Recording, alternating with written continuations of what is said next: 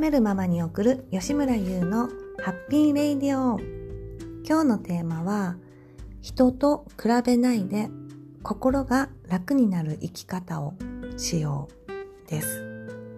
私はあのお稽古サロンを始めて SNS っていうものをすごくたくさん利用するようになっていった時にやっぱり他の人の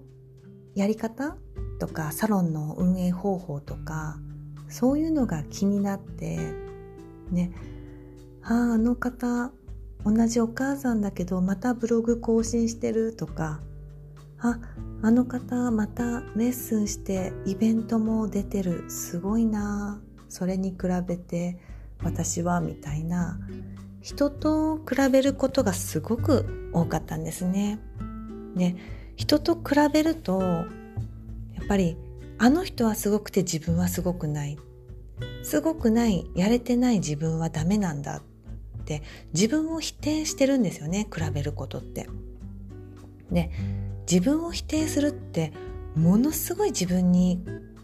ダメージ与えてることなんですよ。もしこれを聞いてるあなたがお子さんがいらっしゃったらちょっとイメージしてほしいんですけど帰ってきてお子さんが「今日まるくんより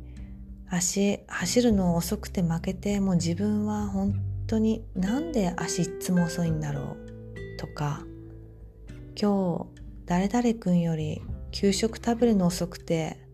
また誰々くんより先生に怒られた」とか「今日誰々くんより間違い多く算数の時間でしてしまって僕ってほんとダメだよな。誰々君よりできなくて。っていっつもいっつも言ってたらやっぱりちょっと止めませんか？母親として。なんで？って。なんでそうやってすぐ比べるの？って。あなたにはあなたのいいところあるよ？って。比べてダメだって思うんだったらちょっと頑張ってみようよとか。別に比べなくてもそのままでいいんだよ。多分いろんな言葉をかけてあげると思うんですね。自分の子供がそう。人と比べて自分は。人と比べて自分はっていつも言ってたら。多分子供にはちょっといやそんな比べないでって思うと思うんですね。だけど自分はそれをしてしまっている。で人と比べて自分はなんてできないんだろうとかそう自分に思ってる時はもう自分にダメージをガンガン与えている状態でやっぱりそのダメージを与えれば与えるほど自分って弱くなっていくんですね心が。弱くなるってどういうことかっていうと自分で物事を判断できにくくなる判断できなくなるその判断力が弱ってくるって思ってます。で私はある日あちょっとこのままの自分じゃいけないな。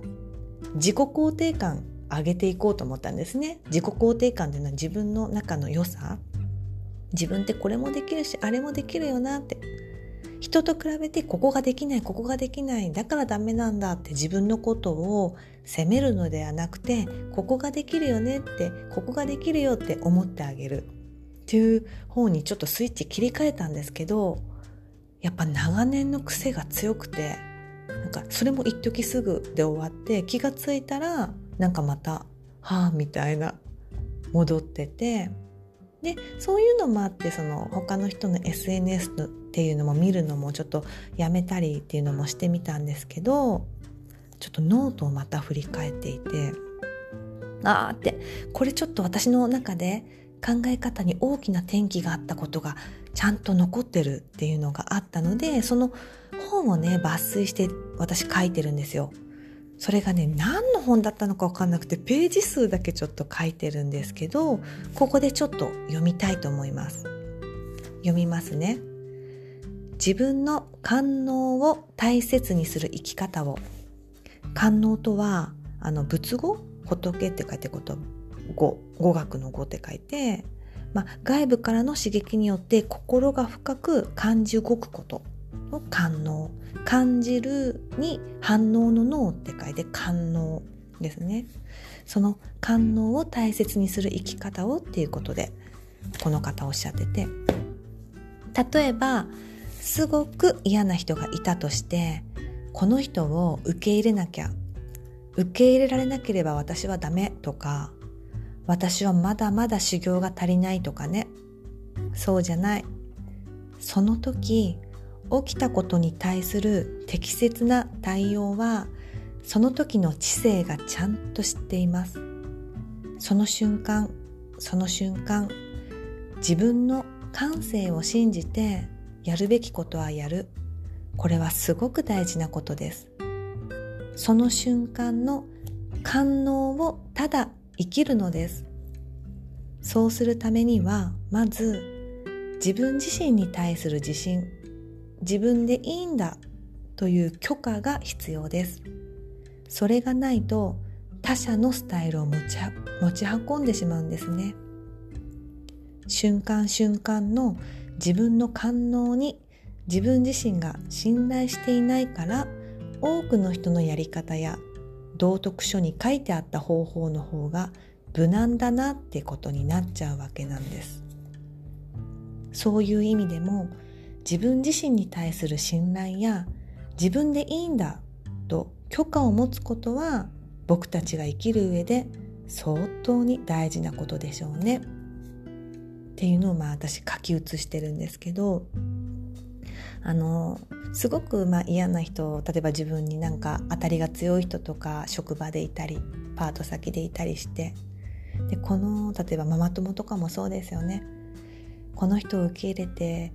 ねうまくやっていかないといけないと思うからペコペコするんだけどなんか舐められて輪をかけられて悪口裏で言われたりあからさまにね無視されたりなんか見下されたような態度取られたりそういうことがあった時に、まあ、例えばその場を離れるとしますよね。あ例えばその時におか会う人とあの接触しないような時間に変えてみたり。あとはその仕事先だったら辞めたりとかですね。それって逃げとかじゃなくてちゃんとその時にやめよう。あこの人と会う時間を避けようとか。その時に知性その時に判断した知性っていうのが正しいだと思ってます。だから逃げたからあの時はって後悔するのではなくてあれはあれでよかったんだって私の知性がちゃんと動いてくれたんだって思ってでその瞬間感能をただ生きるのです。感じた反応っていうのを無限にしないでみんなはみんなはあの人とうまくやってて例えば一緒に行動するのに自分だけできないなんておかしい。自分もみんなと同じように無難に生きないと。っていうのが、まあ、他者のスタイルですよね。他の人がやってること。他の人がそれをしてるからしないといけない。しておいた方が無難。でも苦しい。自分の感能を大事にする生き方。それがやっぱり自分の心が楽になる生き方だと思いますでそうした時にいやできないよって自分だけそんなできないよっていうのがやっぱり思い込み